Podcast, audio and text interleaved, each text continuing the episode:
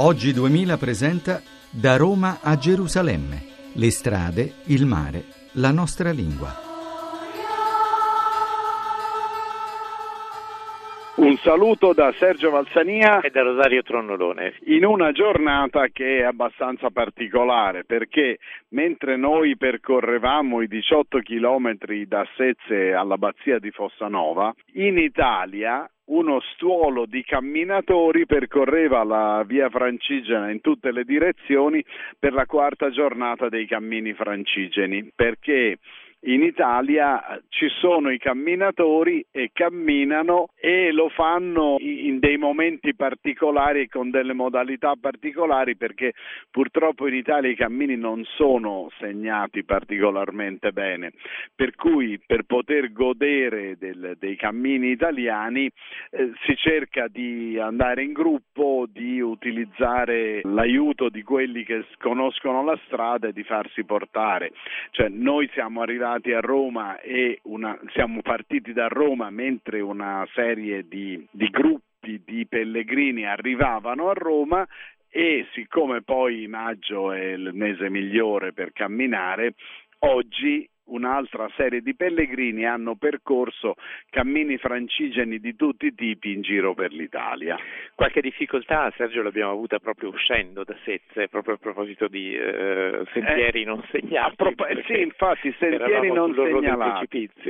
perché eh, per, eh, noi seguiamo un percorso che ci è stato predisposto da Alberto Conte che fra l'altro eh, per, per, agevolarci segue anche i luoghi dove noi andiamo a dormire, glieli abbiamo comunicati così lui invece di farci fare dei giri in tondo ci aiuta a ripartire e poi andare sempre nella direzione giusta.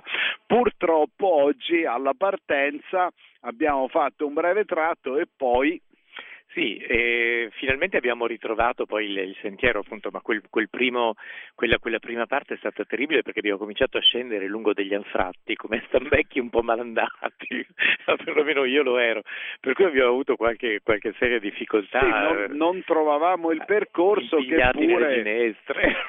sì, sì, impigliati in, in, tutti i tipi di una vegetazione molto alta, cioè una vegetazione ci arrivava al collo, piena di pietroni e non trovavamo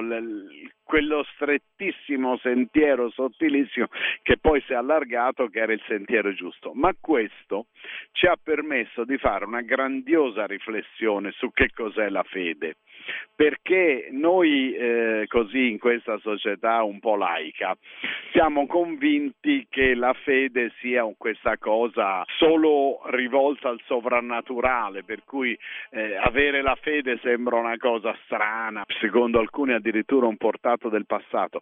Invece la fede è l'esperienza comune quotidiana di tutti gli uomini che si affidano a una serie di realtà che sono realtà anche concrete, immediate, terrene che vivono in quanto c'è la fede, cioè noi avevamo la fede nell'esistenza di un sentiero che noi avremmo dovuto imboccare e cerca cerca alla fine l'abbiamo trovato, che non è lontano dall'esperienza della fede religiosa. Ci abbiamo creduto ed è vero che la fede va vissuta in ogni quotidianità, ogni giorno, per cui anche nelle piccole cose. Devo dire che è stata veramente un'esperienza per quanto eh, un po' straniante e difficile perché era proprio all'inizio del, del cammino e sotto un po' di pioggia che cominciava appunto ad accompagnarci, però poi il sentiero l'abbiamo trovato e siamo arrivati. Tutto sommato anche meno stanchi di ieri, ho l'impressione. Forse perché ieri abbiamo fatto 30 km, oggi ne abbiamo fatti 18, quindi c'è anche un fatto normale dell'essere